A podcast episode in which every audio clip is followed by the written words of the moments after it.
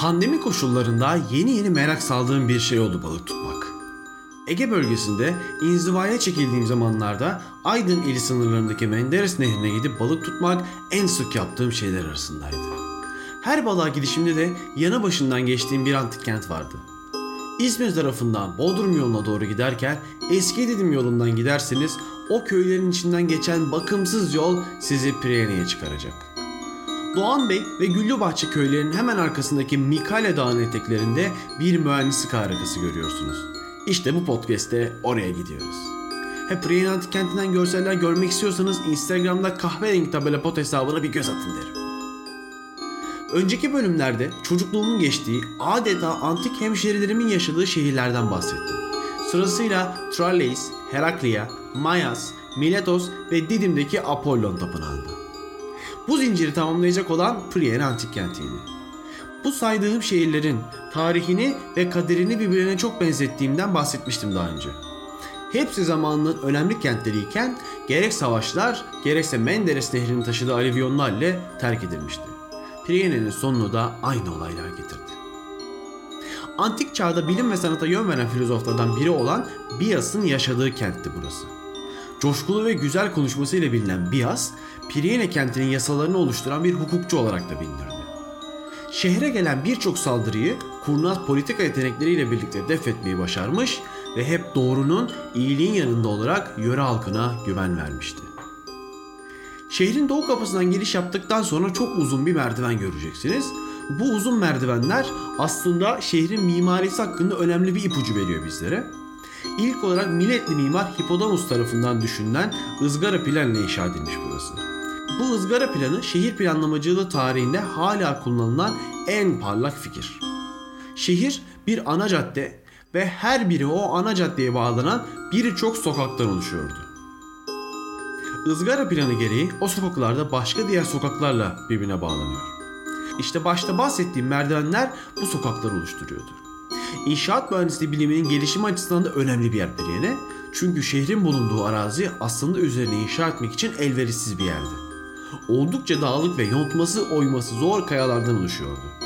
Bu kayaları önce oymak ve şekil vermek, daha sonra buradan çıkan malzemelerle çıkılması zor yamaçları merdiven yapmak ve sonunda o merdivenlerin çıktığı bir ana cadde yapıp etrafına da yapılar yapmak.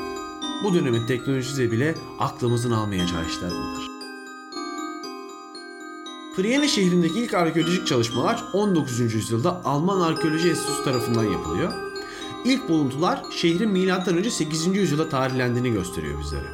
M.Ö. 4. yüzyılda ise şu an olduğu dağ yamacına inşa ediliyor Priene. 5000 kişilik pek de büyük olmayan bir şehir olan Priene milattan sonra 13. yüzyılda tamamen terk ediliyor. Şehre sahip olmuş en önemli hükümdarlardan biri Büyük İskender. Milattan önce 300'lü yıllarda şehre geldiği biliniyor. Ee, şehirdeki birçok inşaat faaliyetine maddi destek de sağlayan Büyük İskender'in Priene'de bir de evi bulunuyor. Şimdilik sadece çimenlerin içinde zor görünen böyle taş kalıntıları gibi bir e, tabelada Alexander'ın evi yazıyor fakat e, oraya ulaşmak için bir hayli zorlanacaksınız çünkü pek tanınmayan halde. Her antik kentin tiyatrosundan bahsetmeden geçemeyiz tabii ki. O dönemde insanların sosyal olanaklarının ne kadar kısıtlı olduğunu düşünecek olursak devasa tiyatrolar daha anlamlı hale geliyor.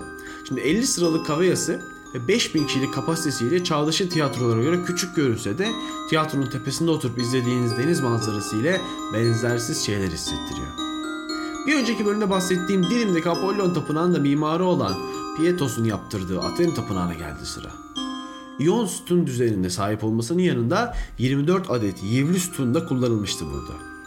Klasik dönem Helen mimarisinin alışılmış örneklerinden biri olan Athena Tapınağı'nı görmeniz çok mümkün değil. Çünkü yalnızca ayakta kalan 5 sütun ile birlikte gelenlerin önünde fotoğraf çektirmesiyle kentin şu anda en yoğun yerini oluşturuyor. Ege bölgesindeki antik kentlerden bahsederken sürekli demokrasi ön plana çıkıyor. Priene'de de belediye meclisi denilen Bağdatrion ile hükümet meclisi diyebileceğimiz Praetorion birbirinden ayrılmıştı. İkisinin de toplam kapasitesi 640 kişi civarında olduğu tahmin ediliyor ki bu sayıya bakarsak da nüfusun önemli bir kısmını şehri ilgilendiren konularda etki edebildiğini anlayabiliriz.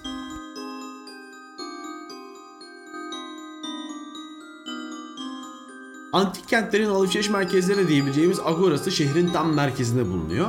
Agora'da bulunan heykel altlıkları buranın geçmişteki şatafatlı halinde hayal ettirebiliyor bizlere. Agora'dan küçük bir merdivenle Stoa'ya çıkabiliyorsunuz. Burası da şehrin tapınma alanı diyebiliriz. 49 tane Dor sütunu ve 24 tane Io sütunu olarak düşünülen Stoa'da tapınmak için 15 tane küçük işte aslında belki mescit tarzı e, bugünden düşünürsek o tarzda odalar vardı. Bu şehri dünya tarihinde önemli kılan şeylerin başında mühendislik bilimine yaptığı katkılar geliyordu. Temiz suyu şehre dağıtmak ve kirli suyu da şehirden uzaklaştırmak için son teknoloji kanal sistemleri kullanılırdı Priene'de. Şehrin kapasitesinin üzerinde su depolayan Priene halkı olası bir felaket içinde hazırlıklarını yapmıştı. Priene hem tarih ile alakası olmayan gezginlere hem de tarih bilgisi olan arkeoloji meraklılarına zevkli bir gezi vaat ediyor. O devrin insanların yaşamlarını hayal etmek ve şehir hayatından sıkılan zihinlerimizi bir nebze olsun özgürleştirmek için sizleri Priene antik kentini gezmeye davet ediyorum.